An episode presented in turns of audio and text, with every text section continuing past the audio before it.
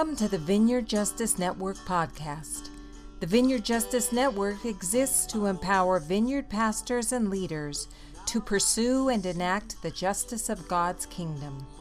VJN focuses on the interconnectivity of freeing slaves, ending poverty, and tending creation. Dr. Mimi Haddad is president of Christians for Biblical Equality. She has written more than 100 articles and blogs and has contributed to 10 books, most recently, Godly Woman, An Agent of Transformation, published by the Evangelical Fellowship of India. Dr. Haddad is an adjunct assistant professor at Fuller Theological Seminary, an adjunct assistant professor at Bethel University, and an adjunct professor at North Park Theological Seminary. Dr. Haddad serves as a gender consultant for World Vision. Recorded in October 2015 at the Vineyard Justice Network Conference in Anaheim, California, Dr. Haddad speaks on the theology of abolition and gender equality.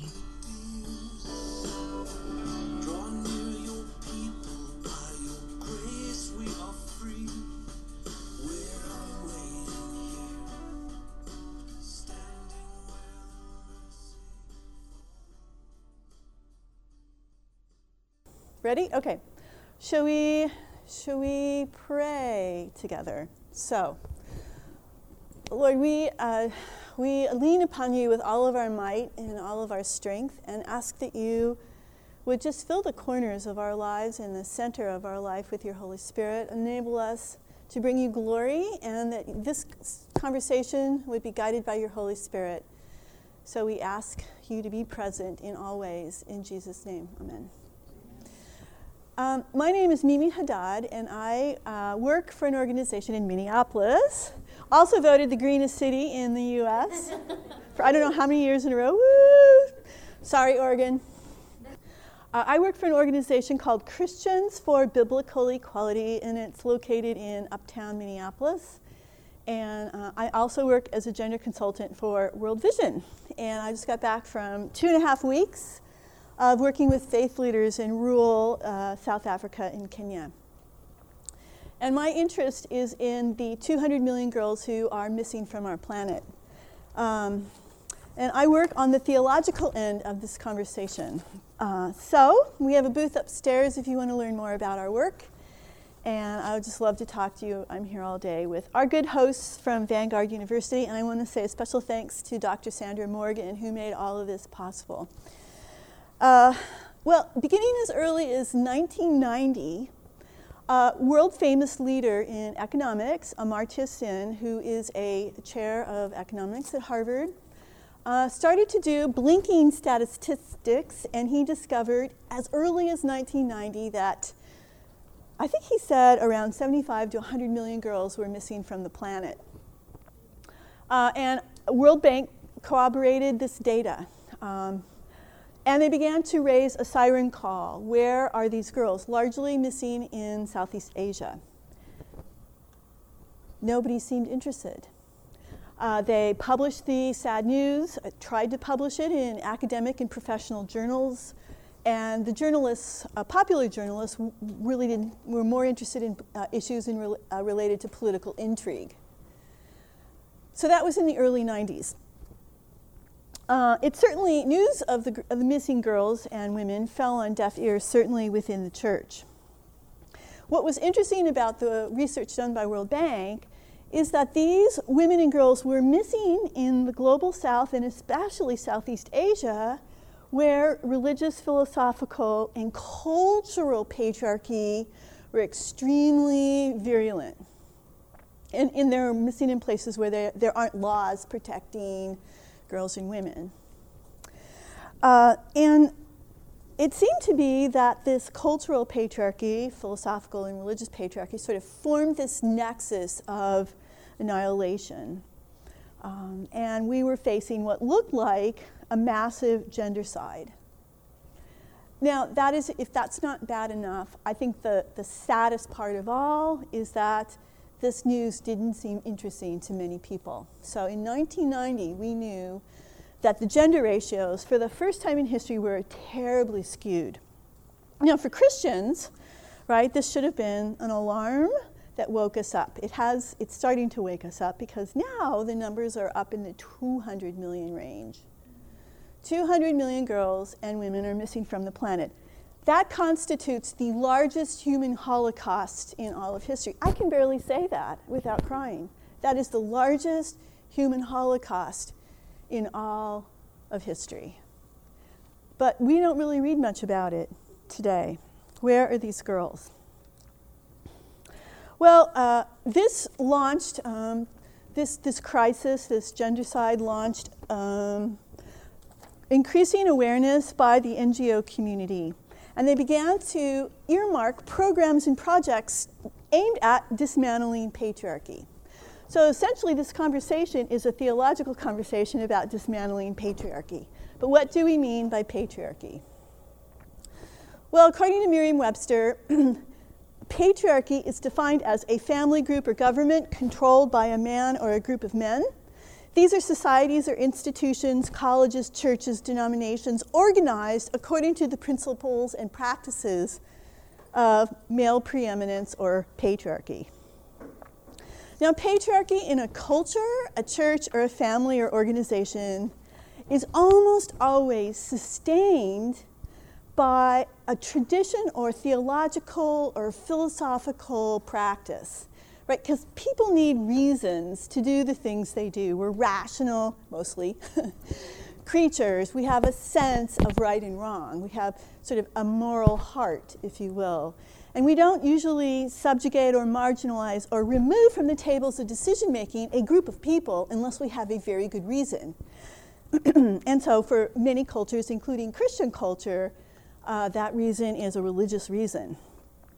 So, too often for Christians, and that's the group we're talking about today, uh, uh, will lean upon select passages of Scripture and interpret them very poorly as a rationale to support male rule. Uh, and that is um, what we call um, Christian patriarchy. Now, if you haven't picked up a book by Miroslav Volf, he has written a wonderful book called Exclusion and Embrace. It's definitely um, been around and been in print for many years, but he documents historically how culture first marginalizes a group of people, and that marginalization almost always leads to abuse. And we can think of lots of historic examples of this. He, of course, is talking about his homeland, Yugoslavia, the former Yugoslavian people, and how um, various groups were marginalized in their cultural wars. But we can think about how the Germans marginalized the Jews during the Nazi regime, first declaring them to be less than the Aryan race, and then the cause of their problems in Germ- post World War I Germany. So, marginalization almost always leads to abuse. And this certainly was what the Millennium Project, orchestrated by the uh, UN, decided in their work to uh, raise humanitarian goals around the world, they discovered and they believe that the empowerment of women has been one of the strongest drivers of social well being and is acknowledged as essential for addressing global changes facing humanity. Um, women, according to their uh, project, which is organized by 250 world leaders in fields like medicine, journalism, economics, uh, any major field dealing with humanitarian objectives, they c- came together to, to insist that the empowerment of women will be the quickest way to undermine disease, starvation, illiteracy, and so on. And here is their research. According to the Millennium Project, women account for uh, less than 20% of all national legislative bodies worldwide. 14% of all the 273 presiding officers in parliament um, are women. So that was in 2012. Only 20 women were heads of state or government. Globally, women comprise about uh, 9% of the corporate boards in the world. even though putting women, more than two women on a corporate board, not only makes them more competitive to whomever they're competing against, but it also raises the ethical practices of a business. Isn't that astonishing? Right? And it makes you wonder if Lehman Brothers had a few more sisters, if we wouldn't have faced this economic crisis. Right? And, and there's good theological reasons for this because we were intended to work together. Right? So when you marginalize, you, you, you male afy or you white afy a group of people for no good reason, although perhaps you have a, a reason, uh, it doesn't really give your group strength. So, the single most important factor as to whether girls will be paid the same amount as boys, or women and men are paid the same amount for the same work, is if the CEO of the company has a daughter. That's the most significant element shaping economic justice in American co- corporations. Now, actually, in the best case scenario, women only make 30, who are paid 30% less than men for the same work. That's a good scenario. Yet women do most of the unpaid work worldwide. They represent 50 and a half percent of the 1.52 billion workers who are vulnerable in employment. They have no, um, um, no economic package, be it health care, or unemployment, to protect them. Really, and that really makes sexual abuse prominent. About 70% of women live, people living in, pro- in poverty are women, while representing the largest number of agricultural workers. Uh, women receive only about 5% of agricultural services. The Food and Agricultural Organization, which is a very powerful and highly educated group, say that if you put women as heads of farming cooperatives or farming companies, you will reduce global starvation by 100 to 150 million people a year. Put women at the decision making tables in agricultural businesses and corporations will lower starvation. And I know, I mean, I'm from Minnesota, agriculture is one of our big businesses. And uh, I know very few women who are on these boards. My husband is part of a nonprofit, or a um, a co op, and there are no women on the board and no women uh, CEOs. It's very a male dominant discipline field. Women represent 64% of the 775 million il- adult illiterates. So, this is the data that the Millennium Project has collected. Turning to gender based violence, female um, maternal uh, mortality um, has decreased in the last two decades, but still, even so, um, this problem is a huge concern in Asia and Africa. FGM traumatizes 3 million girls each year, in addition to the estimated 140 million girls and women already affected. Violence against women is the largest ongoing war in all of history. 70% of the women continue to be targeted for physical and sexual violence in their lifetime. 603 million women live in countries where domestic violence is not a crime. These are the most underreported crimes worldwide. Now, do you think justice is an issue? Gender and justice are issues? And yet, really, very rarely do you hear this data from justice forums sponsored by Christians. It's just not widely discussed. Of the estimated 800,000 people trafficked annually, 80% are women, 79% are trafficked for sexual exploitation. Many of them are children. And I said 200 million girls are missing, and um, the um, we, we, have found, I don't know, those of you who are from Minnesota, we have um, the greatest, uh, longest standing study on domestic violence in marriages in the US through David Olson and his Life Innovations in New Brighton. He has the, the broadest and deepest study of measuring violence among couples, married couples in the United States and in the Western world, really. How many of you have taken the Prepare and Enrich premarital inventory? it is really the widest used premarital uh, inventory in the Western world. And that data shows that when male and female, when partners share authority in marriage, domestic violence drops. I mean, it just makes sense, right? It's just kind of logical. Well, all of this data leads to an effort on the part of NGOs uh, to, to invest in the lives and uh, industry of girls and women. And so we call this the girl effect. We've studied this. And we've noticed that there are numerous positive consequences in investing in gender equality. Study after study, re- researchers have found that when females are valued equally to men Eh, boys, when we keep girls in school, what keeps girls out of school is something as practical as sanitary napkins. They don't have them in many parts of the world, so they stay home. They miss huge amounts of schoolwork and they fail and drop out and they never make it through high school.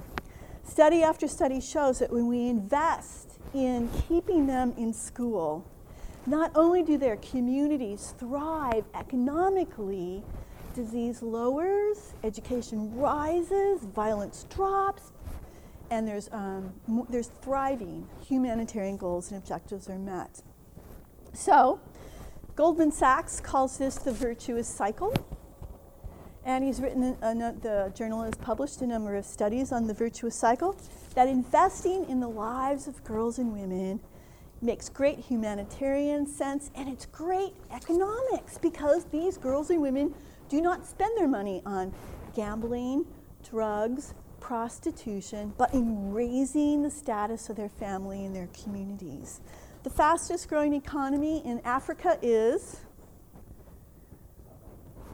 close Rwanda. Rwanda has the fastest growing economy in the world, and where countries put women in, uh, we're not talking about usurping authority, we're talking about sharing authority. Those are economies that flourish, and that's certainly the case in Rwanda. Well, this is the data from the secular, so called secular community, lots of Christians working in these places. But social scientists, NGOs, humanitarians, philanthropists recognize the crushing need to dismantle patriarchy. But what about the church? What about Christians? Where are we on all of this? Well, we are very invested uh, in addressing the social issues, the hu- crushing humanitarian crisis of the 200 million girls missing. But we aren't the first ones to do this, right? We are not the first ones to do this. There have been anti trafficking uh, Christian advocates that have been around much longer than us. And over hundred years ago, when evangelicals believed that advancing the gospel was something that happened in word and in deed, right? We've separated those two a little bit uh, uh, during the modernist controversy in the 50s, but before that, the gospel was always advanced in word and deed. They had a high view of the cross, a high view of atonement.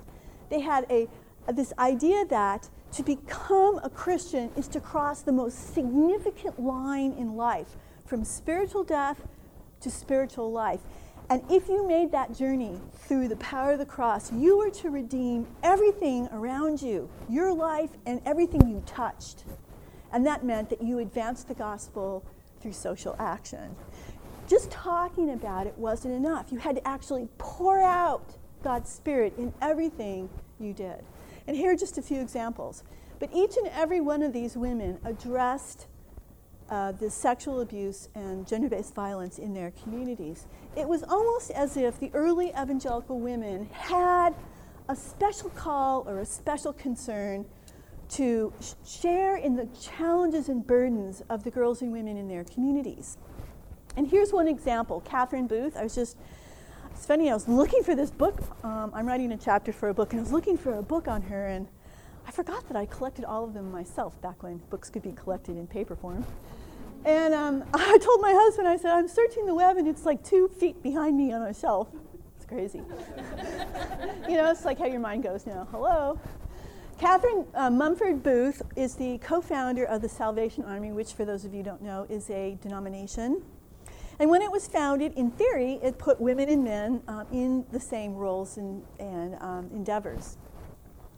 She was a tenacious inner city worker. For those of you who don't know her, read her books, they will change you. Read her books, Bold Christianity. She's bold for the Lord. She worked in London's East End, where girls and women had been brotheled for the sexual pleasure of members of parliament. And Queen Victoria knew this. And so her objective was she'd set up these stings, right? Men would come to visit the, the prostitutes, and they were so called, and these girls and women, very much like today, were, were uh, their parents were lied to. Oh, we'll give her a great job in London. She'll be looked after. She'll send you money home. And they brotheled her and beat her and kept, kept these girls and women. So uh, Catherine would set up these stings and catch the members of parliament. She wrote long letters to Queen Victoria. She had this sort of inner mission for herself. She said, I view it as a betrayal of humanity not to get up every day and work on behalf of girls and women for the gospel. She worked to raise the age of consent from 13 years of age to 16 years of age. She was an amazing, tenacious inner city worker. She and all of the women who worked beside her had churches that they made out of uh, really the cast offs of the Industrial Revolution. She, I mean, churches in England would stare at what they were able to accomplish in London's East End and just with dismay, how come we can't do this? But her, her ultimate um, conclusion was that the Bible had been wildly misinterpreted when it comes to the issue of gender. So she wrote a book, which is brilliant, called Female Ministry and Women's Right to Preach the Gospel. And she shows the prejudice not only of interpreting the Bible, but of Bible translators themselves. And this is, of course, a problem that A.J. Gordon uh, notes also in his book, um, The Ministry of Women. The Bible has to this day been poorly translated poorly translated. The Greek and Hebrew is far better in terms of um, advancing the emancipation of all people than the English versions we read. We turn to Pandita Ramabai, who had become a Christian through a Salvation Army revival in Calcutta. And for her, she had a burden for the girls and women of India who were burned on the funeral pyres of their husbands alive. They were alive and they were burnt to go into eternity with their husbands. Um, they were uh, illiterates. They did not believe in the education of women. So she wrote this book. She becomes a Christian. She writes a book about women, the high caste Hindu women, their plight, and what is a biblical solution. We have Sojourner Truth, who, and Amanda Berry Smith. I didn't have time for her, but she's up here as well. Some of the great evangelists and social activists of our country who, from a biblical uh, perspective, advance the equality of men and women. What I like about Sojourner, and it's worth reading, she had one of the most brilliant theological minds in our country. She was able to, through just simple metaphors and examples, describe the biblical message on gender. She was told by a group of men that she didn't have a right to preach the gospel. You know, she's a suffragist and an abolitionist, and she would go to these meetings and you can see her little white cap, and you can kind of see the shawl that she would wear. And she would sit on the edge of these lectures very quietly and submissively, and then she would get up to speak, whether she was on the program or not. and she would walk up, and she had these really, her eyes would flash. All the people who knew her talked about her flashing eyes and this deep voice. And she would say, she'd point out, she'd say, Jesus came from the Holy Spirit and a woman, and man ain't had nothing to do with it but really, but really, this was something that the Cappadocians, uh, the church fathers wrote about extensively. Karl ba- Barth wrote about it extensively. The Niebuhr brothers wrote about it extensively. But she said it in one sentence. It took them many books. She was just totally great. And then the last but not least, our uh, um, Kate Bushnell, who was one of the uh, youngest women to graduate from a college that prepared women for a medical doctor. So she was the youngest woman to graduate from what is now Rush Medical College in Chicago. I don't know if you know where that is. But um, her dad wasn't all that keen on her becoming a doctor. And they lived in Evanston, Illinois. Chicago was the center of the universe when she was alive. There were two World Fairs in Chicago, and it wasn't New York, wasn't LA, sorry, Chicago. And uh, she told her dad, who built a lighthouse outside Evanston because a ship crashed on the shores and all these people died. And she said, Dad, I'm going to be a lighthouse to the world by becoming a Christian doctor.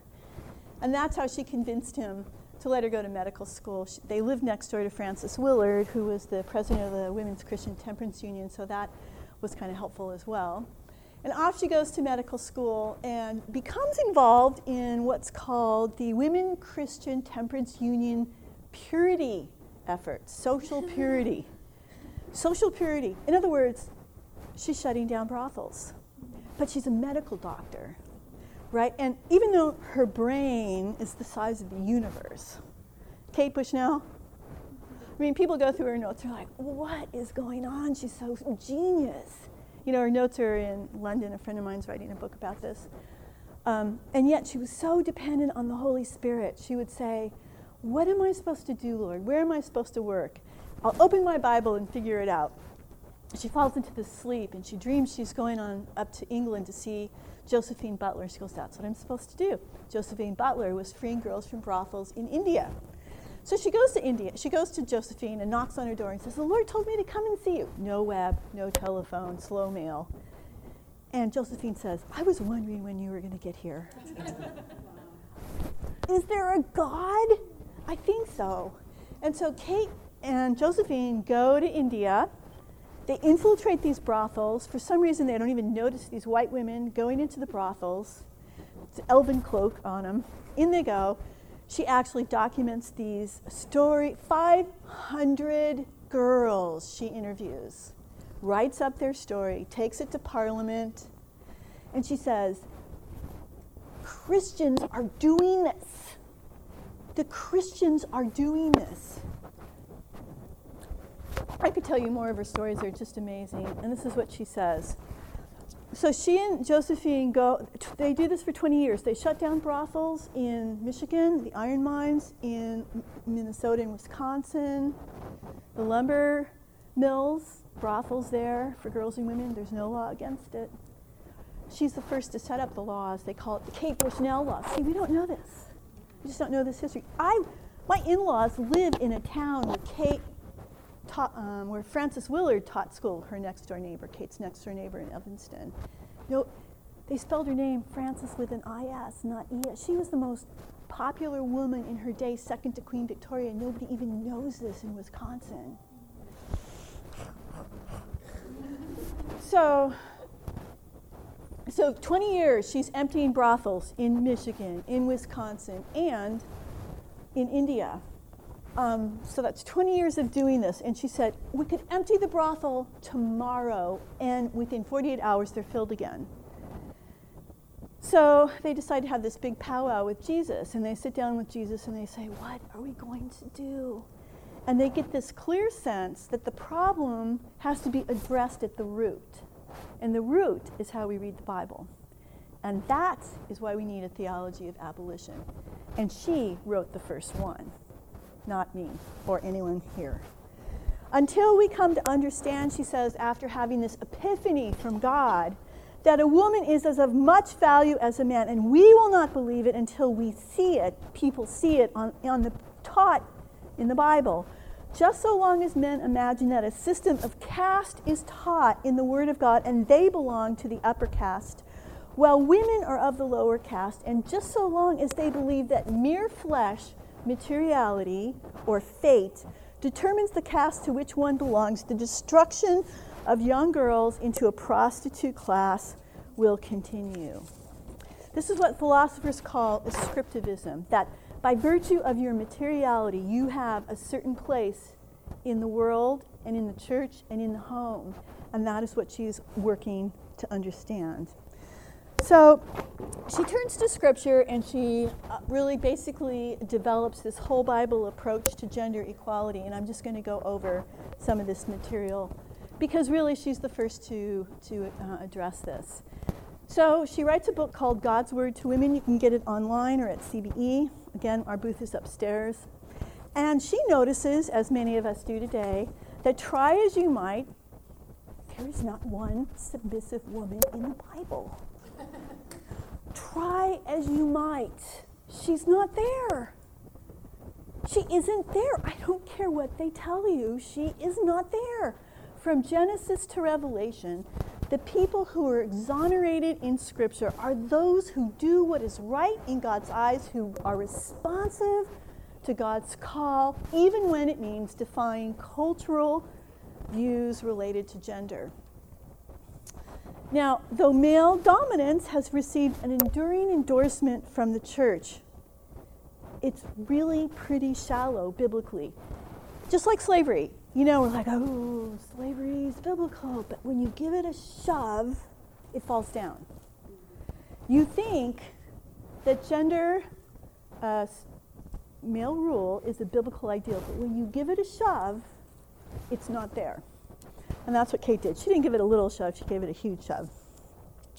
So we're going to look at some of the, the data on this just quickly. It's hard to find a submissive woman in the Bible. And in the early chapters of Genesis, where it's where Kate spends quite a bit of her time, there is this what we would call a metaphysical relationship between being and purpose. Being shapes purpose. We think of being as our gender, our ethnicity, our class, our nationality, whatever it might be. We believe that is a cause for superiority of some form, maybe leadership for some form. But Kate is saying that that cannot be sustained biblically. So here's her, her, um, her data. Consistently in the Bible, a perfect world will always include male and female shared authority, right? The only not good in a perfect world in Genesis is Adam's aloneness. That is the only not good.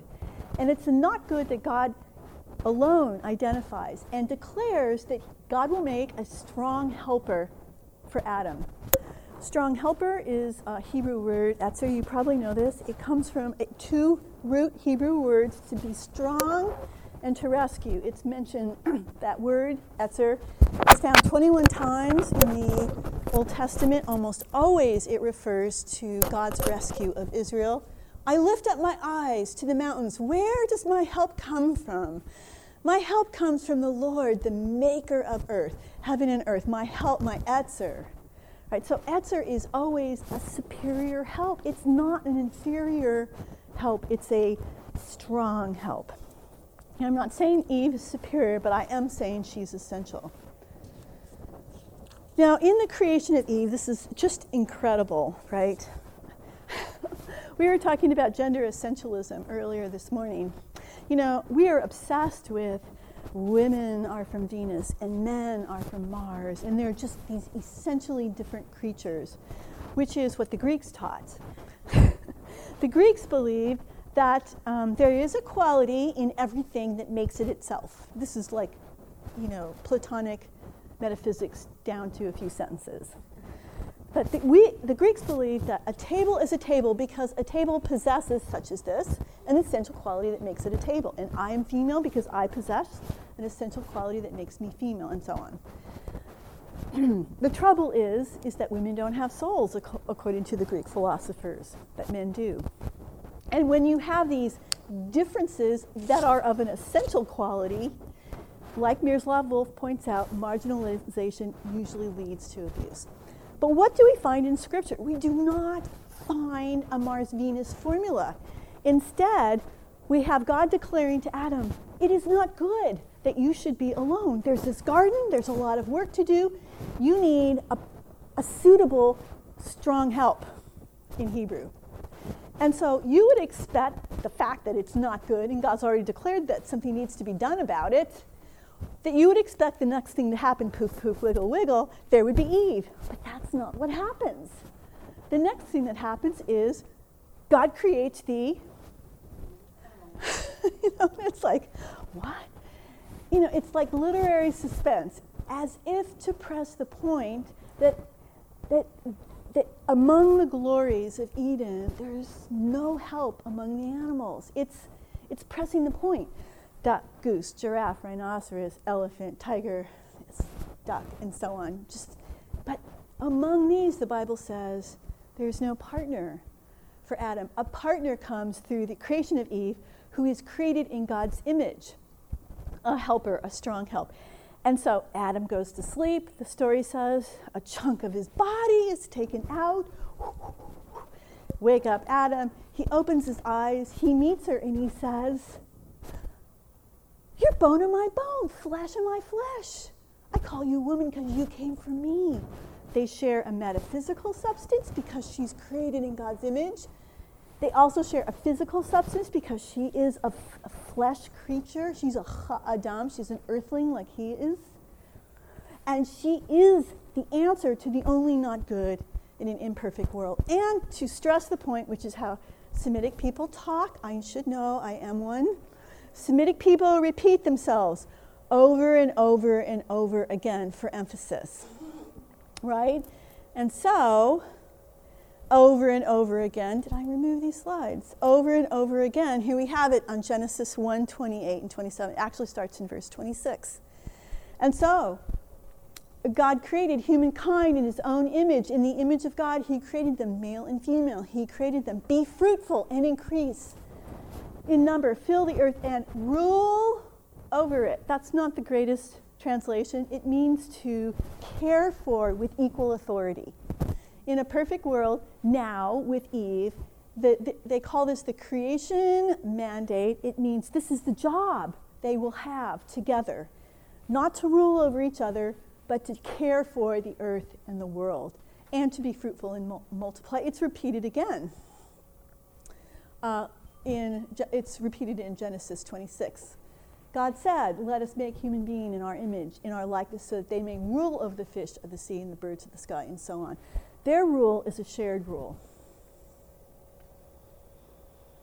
The mutuality of man and woman is, again, one more time emphasized in the fact that when they are, um, they are one flesh, not linked to his tribe, right? So a man leaves his father and mother and is united to his wife, and they become one flesh. They are naked and felt no shame. Now, this is really a very radical statement coming from the ancient world, where the Semitic tribes, your whole identity is linked to the, the pater or head of your tribe. But, and so when you marry, generally you join your husband's tribe, and that's still the practice in many cultures. Well, when a woman leaves her family, she leaves behind a great deal of support. And in this father's family, she is easily abused and made vulnerable. But that is not really the teachings of Scripture. In the teachings of Scripture, they become their own tribe, which is very interesting. Now, rank, authority, and hierarchy are only experienced after the covenant with God is broken. And Genesis 3:16 represents a tragic consequence of sin that the woman will have pain in childbirth, she will desire her husband and he will rule over her. This is a consequence of sin. It is not a biblical ideal. It is a consequence of sin. It is not a biblical ideal. There are lots of consequences of sin. Death is one, um, but we have a whole medical industry addressing that. Pain in childbirth is another. We have an entire maternal medical industry addressing that.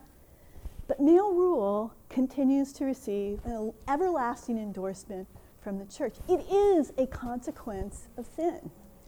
But among the consequences of sin, we also have um, a foreshadowing of a rescue coming to us in the form of Christ. And in Genesis 3, after telling the bad news, God tells some good news that there will be a child born of a woman, and she will crush evil, and he will crush evil forever. So it's interesting that even though right, there will be male rule around the edges of that, and in patriarchal culture of the Bible, you continue to see the strong rescue of women now exercised in the confines of a patriarchal context. Just for a second, re- think about this. Woman comes out of man in the Genesis 2 account, but the second Adam comes out of a woman. Right? That's kind of like that poetic justice and Paul goes on and on about that in 1 Corinthians 11. It's kind of fun to think about. But this strong rescue of women continues in a patriarchal context. Women uh, continually assume positions of leadership um, in patriarchal culture as opportunities arise and through God's gifting, right? And the most prominent example of this are the prophets, right? The women prophets in the Old Testament. And you're like, well, our dialogue partners on this issue say, well, there are no kings, priests, um, uh, who are women, so there can't be, there can't be, uh, God can't condone women's leadership. But the trouble with that logic is that the priests and the kings were almost always led by the prophets. Do you see that? The priests are the people who are talking to God on behalf of the people, you know, asking for forgiveness, all of these things, talking to God, pleading to God for people. But it's the prophets who speak on behalf of God to the people, and especially the leaders of Israel. So women were really prominent as prophets. And as prophets, they give moral, spiritual, and judicial leadership to, the, to Israel, the covenant people. And here are some examples. I was just listening to a radio um, debate between two people, one who had a male only model of leadership and one who didn't. And this, the one who was advancing a male model of leadership said, well, the only reason there are women leaders in the Bible is because men were not available to take up the task or chose not to take up the task. But Huldah is a classic example. I mean, all of the women prophets, except for the bad prophets, they're bad men prophets. But Huldah is a great example of a, a prophet who was alive during the day of Jeremiah and Zephaniah. So Jeremiah and Zephaniah are two of the great prophets in Israel's history. But when the book of the law is discovered, Josiah sends his committee to Huldah. And her advice, which is, okay, so you found the book of the law and you're asking me what to do with it. Well, do what the law says because the law comes from God.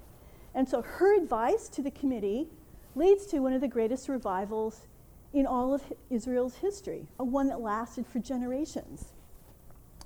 Miriam is the first human being called a prophet in the Bible, um, and you, her leadership is emphasized by the fact that Israel refused to travel without her. In the same way, Deborah is not only a prophet, but she's a judge and she's called the mother of Israel. The armies of Israel would not go into battle without her. And Barak is condemned for, um, he, in fact, Barak, the leader of the army, um, he refuses to lead, and Deborah encourages him to go, and then she goes with him. And the Bible itself says Deborah, even when it opens up the passage on Deborah in the very beginning, it says, there was a prophet who was leading Israel in her day. Very first words. There was a prophet who was leading Israel in her, in her day. Her name was Deborah. So it's, it's, it's, it's there. So now, um, so there are other women who are referred to as prophets. We have Esther and Abigail. They're referred to as prophets in the rabbinical literature.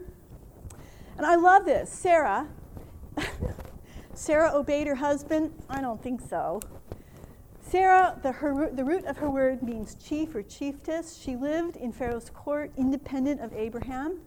In fact, she was also, like Deborah, a leader of a tribe in Israel or a leader in Israel.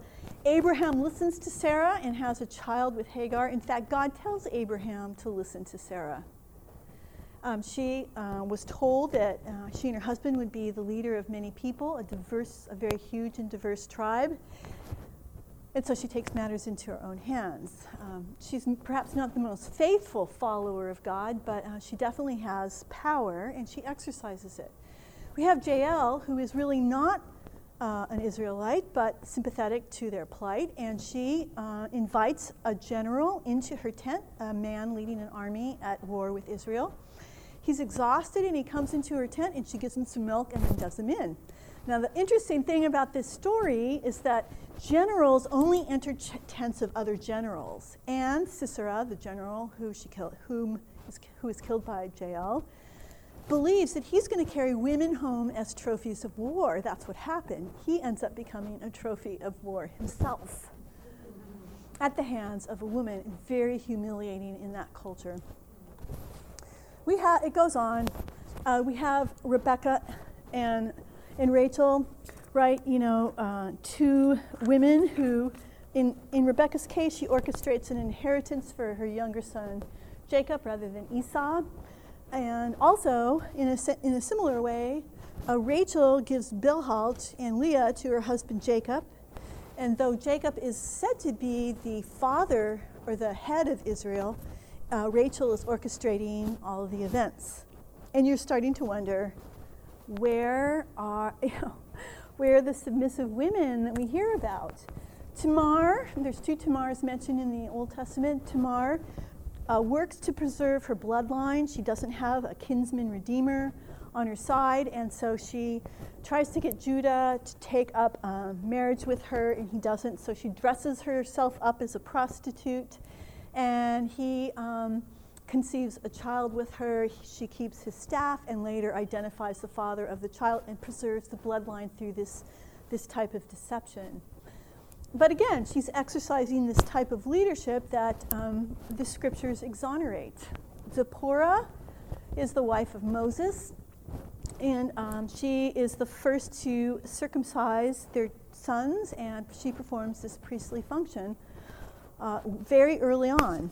So that's sort of interesting. There are five women who, five sisters who approach Moses and ask for laws that make it possible for them to inherit property. This is very, very important stuff because this is, these are verses that many lawyers to this day in places around the world lean on as biblical evidence that women can inherit property. Um, a friend of mine is working on property rights in Ghana for women. She said, We'll pass the law this year, but it won't be exercised for 20 because it's a culture, there's cultural stigma to women owning property. But this is a place where, really against the culture of their time, you see women owning property. You have women outside of Israel uh, who are um, actually ex- exercising moral and spiritual leadership. Uh, I think of Rahab. She's called a prostitute in our theological commerce, but there, there's some evidence that she was just simply an innkeeper who had an inn for visitors um, along the city wall. You see these around the ancient world. And so when the spies came in to check out her city, she realizes that they're going to be sacked, and the spies say, Well, but just let us out the city wall and we'll run away to safety. And she goes, Not until you promise to keep my family safe. So she's doing some hard boardroom negotiation with the spies of Israel. She's very much in control, and they agree to retain her family as part of Israel. And they promise to keep her family safe, and they honor that. Now, she's inducted into the list, the Hall of Fame in Hebrews for faithful women. She's put here as an example of a woman who took initiative. She had courage. She brokered for her family to be part of the covenant people. Then you have Shiphrah and Puah, who disobey the king in order to save Hebrew babies, and they're also exonerated, not for obeying male rule and cultural norms for women, but for responding to God's initiative and call and for rescuing the Hebrew babies. But this just goes on. The fact that we even have two books named after women in the Old Testament is pretty, pretty amazing, right? Um, Esther and Ruth. Two books from the ancient world named after women. Esther, of course, um, oh, she does something very bad. Uh, she approaches her husband, also the king, in front of his friends, uninvited. She crashes a stag party, if you will, which it, we, we can't really jump into that culture. You know, it's so hard for us, but it would have been well, I can think of examples, but it would have been very, very, very demeaning to her husband to ask for an audience. And that's what she does to save the people of God. There's the story of Naomi and Ruth, documented in the book called Ruth, where um, they, she, again, a woman initiating romantic overtures with her kinsman redeemer, Boaz. Really very sexual language about, you know, wanting to become his wife so that she can rescue her family from destitution. We think about the romantic initiative uh, of the women cited in the Song of Songs who pursue their romantic interest, a full bodied expression of humanity as woman that really was out of step with the patriarchy of its culture. And then you have this woman in Proverbs 31 who's exonerated and celebrated for her international business acumen, really eclipsing her husband at every turn. Her industry and her productivity was prolific.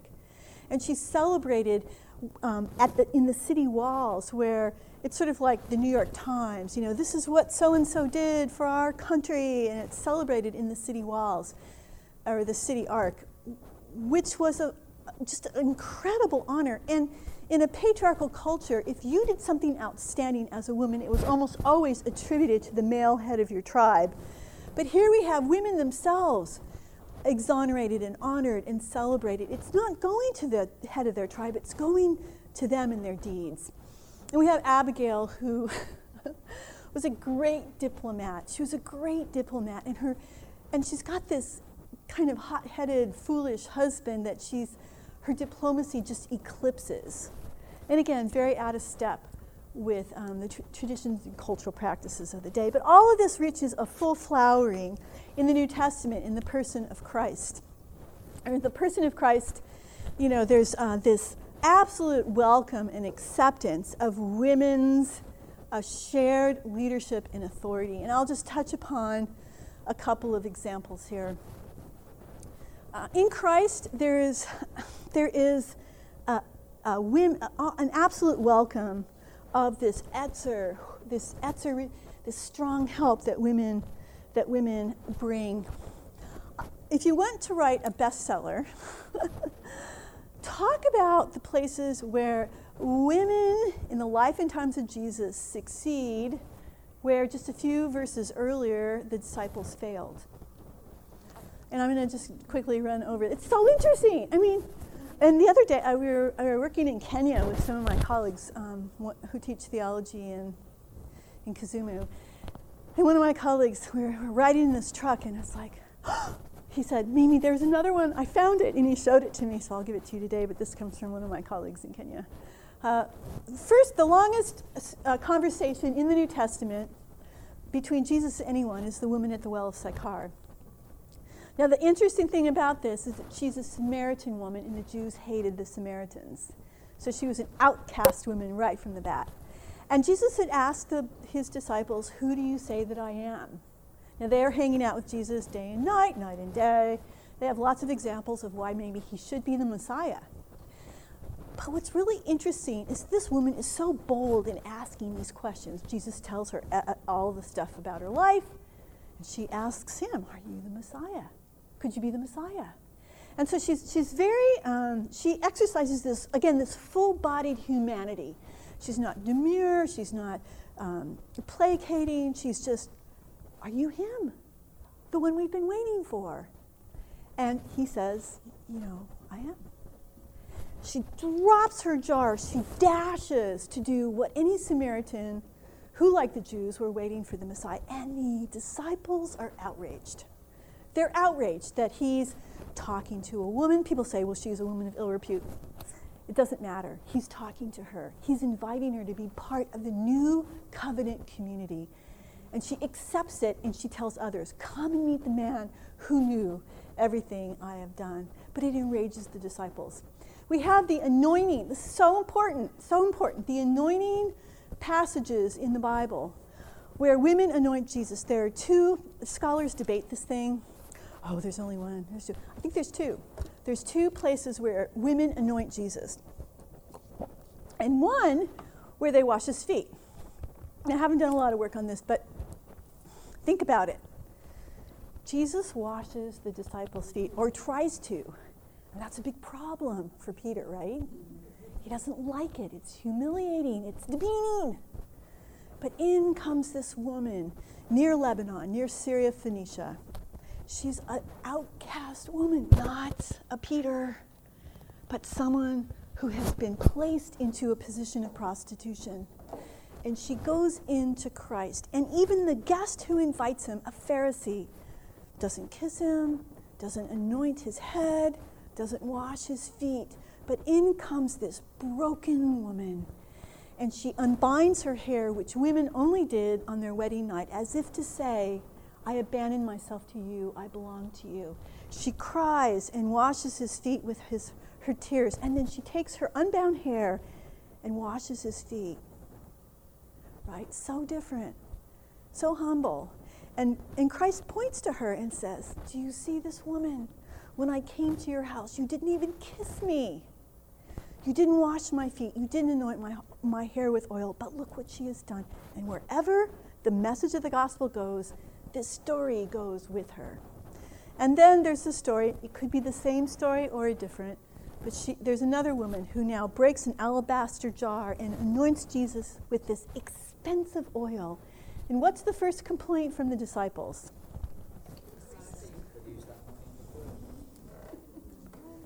And he says, She knows what she's doing. She's anointing me for the greatest work of all, my death on a cross. Who was anointed in the Old Testament? And who anointed them? The priests. Right? Just like the Queen of England gets anointed by Archbishop, right? The priests anointed the kings of Israel. She performed a priestly anointing of the greatest king of all for his greatest work, the greatest kingly deed of all time, which was death on a cross. Wherever the gospel goes, this story will be told. There's one more, I'll just toss it out because I'm Lebanese. I'm going to celebrate Lebanon. There's a Syro Phoenician woman, right? Jesus goes to this party and he's just fed 5,000 people. Uh, and two of the disciples have no idea how this huge crowd's going to be fed, and he asks them a question just to test them. How are we going to feed these people? They're up on a hill, it's late at night, how will we eat? Well, we have a few, and so Jesus says, How are we going to feed them? To test them. And the disciples say, Well, we have a few fish, a few loaves, but how far will that go? And maybe we should send them home. And Jesus said, Give me the fish and loaves, and they're all fed, and 12 baskets remain. He then goes up to Syrophoenicia. They're in the Galilee district. He goes up to Syrophoenicia.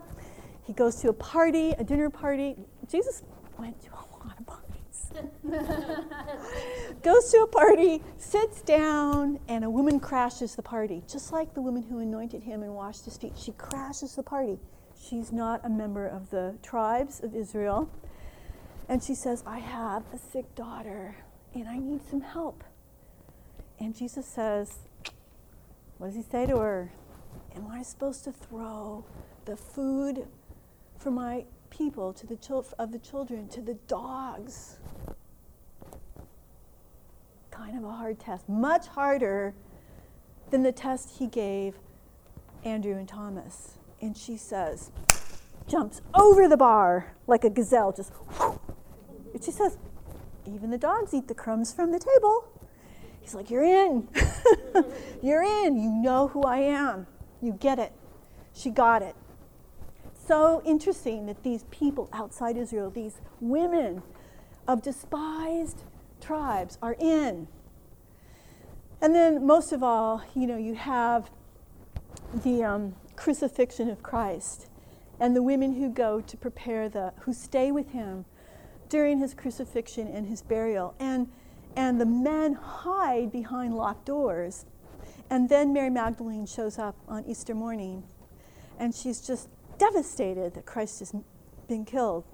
And she's sort of, I don't know, maybe she's sort of gone kind of crazy, roaming around the garden, the tomb garden, and wondering what she's going to do without Christ, the only person who really loved her.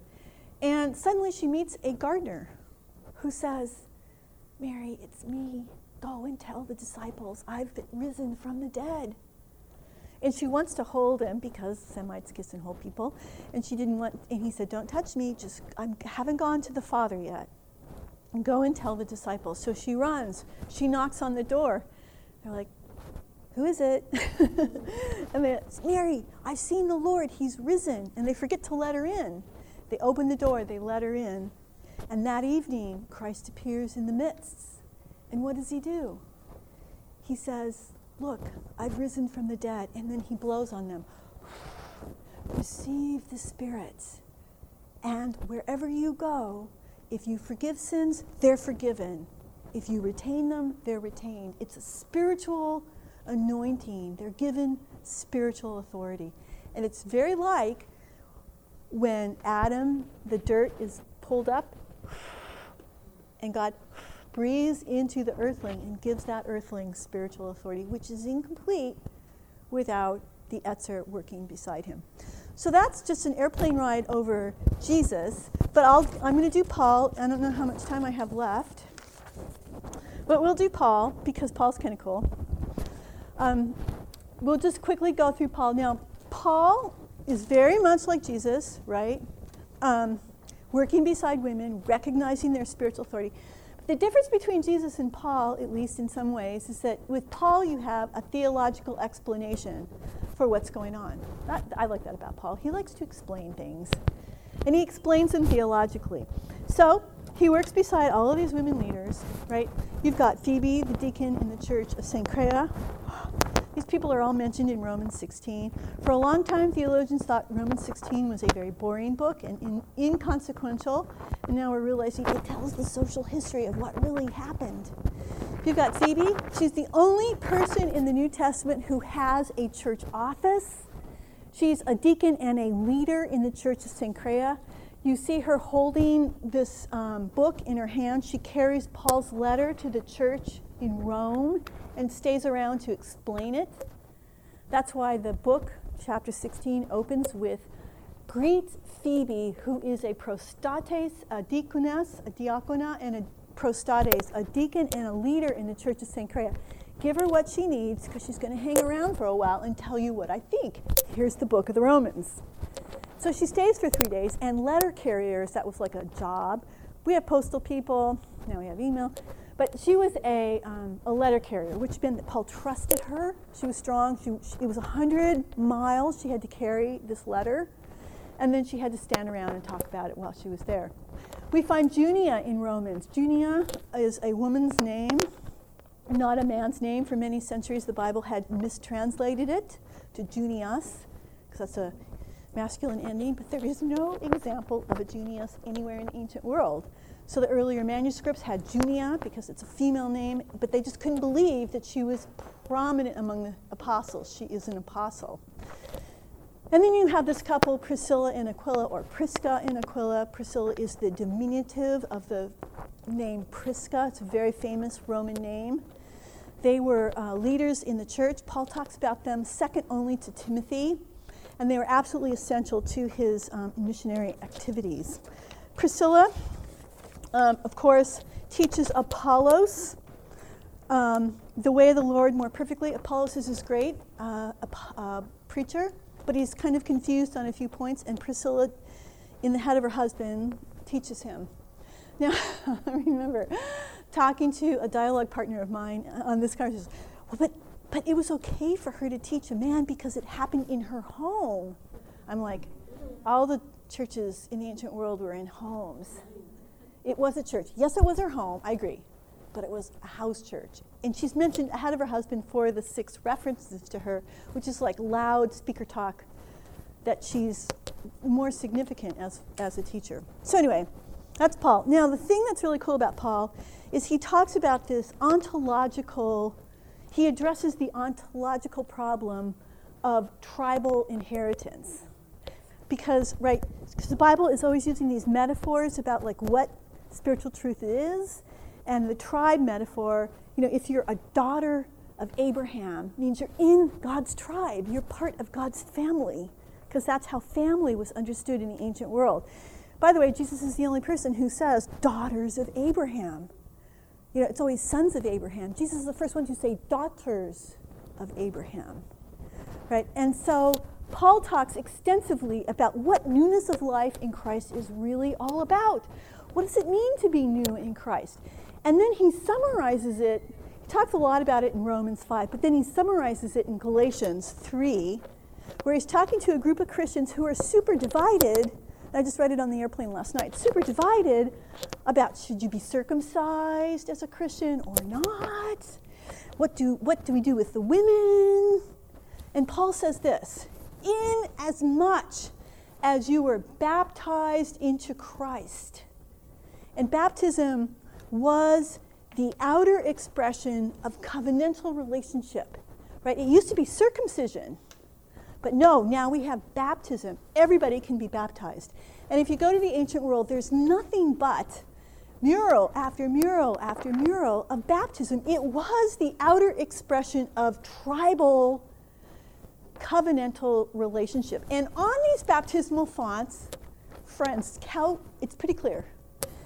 They, they, they, this is the passage that they inscribed on the baptismal fonts because in as much as you were part of the Jesus tribe, you were you went into the grave, you died with Christ, you went into the grave, you rose with Christ, a member, a new person, born again into a new tribe, the Jesus tribe. So that your rebirth means there is no superiority. Jews might think they're superior. Greeks might think they're superior. Free might think they're superior, and men might think they're superior. But in the Jesus tribe, your rebirth means that you're all heirs of the same covenant and heirs of the same father who's head of the same tribe, who's head of a tribe, and you're all equal. Now, people say, oh, this means that everyone can come to Christ. Theologically, it doesn't work that way. The work of Christ, what we call soteriology, shapes ecclesiology, the work of the church. The work of Christ shapes the work of the church. And this is ancient tribal language to say you've been baptized with Christ. You are no longer, these things give you no special prerogative in the body of Christ because you are all Abraham's offspring and equal heirs of the promise. The promise is salvation, but after that, now we're born again, we need to grow up and do the work of the kingdom. And we do that together with shared authority. This is why everywhere Paul talks about authority in marriage, for example, it's always framed around mutuality. So in Ephesians 5:21, Paul says, "Be subject to one another out of reverence for Christ." That means all Christians should be ipso facto in their demeanor, in their approach, deferential to other Christians. Now he says, in the same way, wives to their husbands. The verb submit is not there. It's borrowed from verse 21, which means you're part of the same thought, mutual submission. And then he goes on to say, husbands, yes, you do have. Husbands were in charge in the ancient world, but to be head is to be first in loving your wife the way Christ loved the church. So that if your wife, this has nothing to do with authority. We hear this at weddings all the time. Will you submit to your husband? This is what mutual submission really looks like. If your wife is hungry, you are hungry. If she's cold, you are cold. Because you should feel for her as if it were happening to your own body. That's what the one flesh relationship is about. This is not power language, this is oneness language. Flesh language of one flesh. And that's why he harkens back to the Genesis passage. It's a great mystery, right? And I'm applying it that a husband should love his wife and a wife should respect her husband. This is uh, one body, one flesh, mutuality language. The only place where the Bible talks about authority in marriage is in 1 Corinthians 7, and Paul says, A wife has authority over her husband's body as a husband has authority over her body. That's the only place authority is ever. Submission is a mutually consenting relationship or act of the will. And you know, the same thing, he, Paul does the same thing with slaves, right? In the chapter Philemon 1, he says, by the way, Philemon was part of his wife's house church. Her name was Apphia. so I don't know if Philemon had a problem, but there was a church that met in Apphia's house. And Philemon, so Paul writes a letter to Philemon and he says, Onesimus is your slave, but he has been very useful to me. I ask you to return him. He's your property. I'm giving him back to you, but receive him as a brother. Okay, so going back to Galatians 3:28, slave and free. It's not slave and free, it's brother sister. You see, because we're part of the same tribe. We're part of the same family. You might be a slave in the ancient world, and I might be your owner, but when we come into the church, hey, we're brothers and sisters.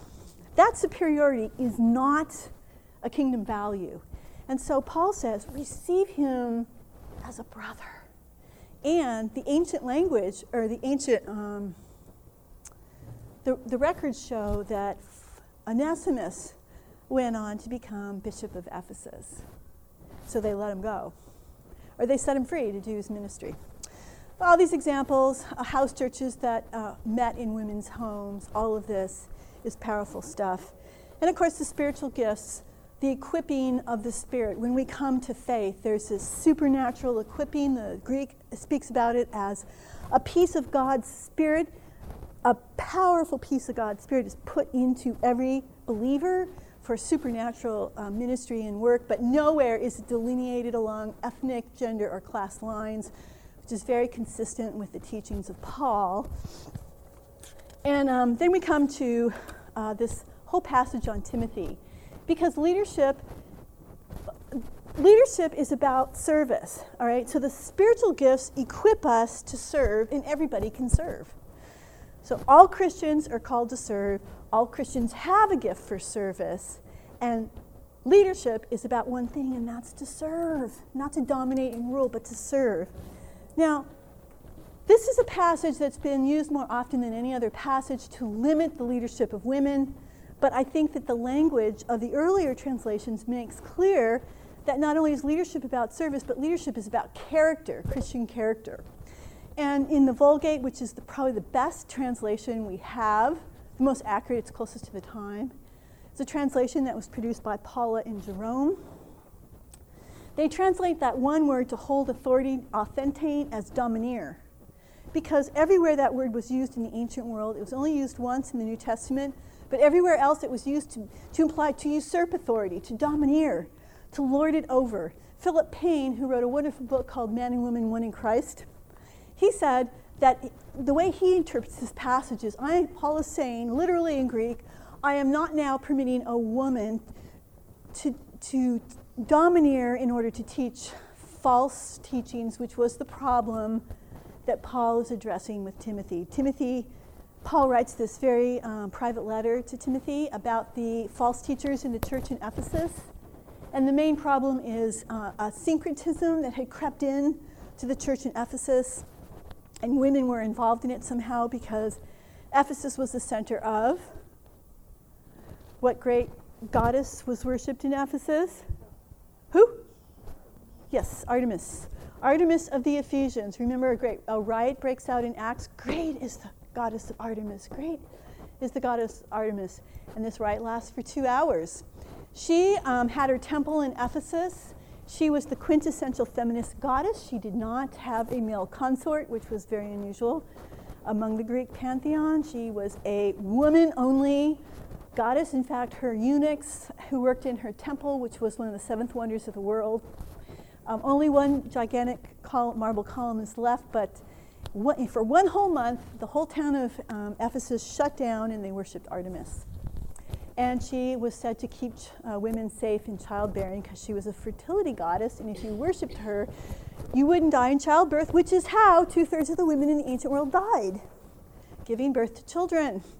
But if you worshiped Artemis, she would protect you in childbirth. And Paul is saying, you're kept safe in childbirth by remaining faithful uh, Christians, honoring God and praying and being exhibiting the fruit of the Spirit. So the, Paul is Paul is writing to Timothy. It's a difficult situation. Possibly the women involved in, in the Artemis cult had infiltrated the church in any way. There were false teachings. It was shipwrecking the faith of many. So Paul, who does Paul send back to Ephesus to help him out? who had the house church in Ephesus? Where was Apollos taught? So much fun. It's just like this big murder mystery. Um, Priscilla and Aquila, they had the first church in Ephesus. Priscilla and Aquila leave Ephesus, they go back to Rome, but this problem is so huge.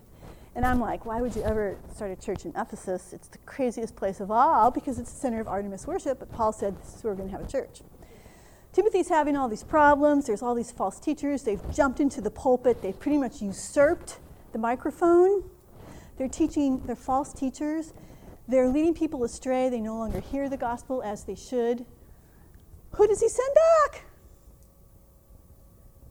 Yes, he sends Priscilla back. Just before he's executed in Rome, and he says to Timothy, and greet Priscilla, who's now come back to help you out. So these are just, you know. Now, to be a leader is to serve, and the most important quality of a leader is not their spiritual gifts, their gender, ethnicity, class, gender, education, but their character, their Christian character. How you drive your car, how you manage anger, how you deal with money, how you treat people who aren't as cool as you in your mind. The qualities of a leader. Every single place where Paul talks about leadership, he talks about not their gender, as you might expect, but their character. Now, of course, this gets distorted in the in the conversation around male leadership. She, you know, if you're going to be an elder, you need to be the husband of one wife. So we focus on husband instead of one wife. You know, but he's saying the qualities of a leader are to be temperate, sensible, respectable, hospitable, apt teacher. Don't be drunk, don't be violent, don't be greedy, but be gentle. And a deacon also. Don't be double tongued, don't be indulging in much wine, greedy, etc. And the widows, who was a form, it was another uh, order of leadership.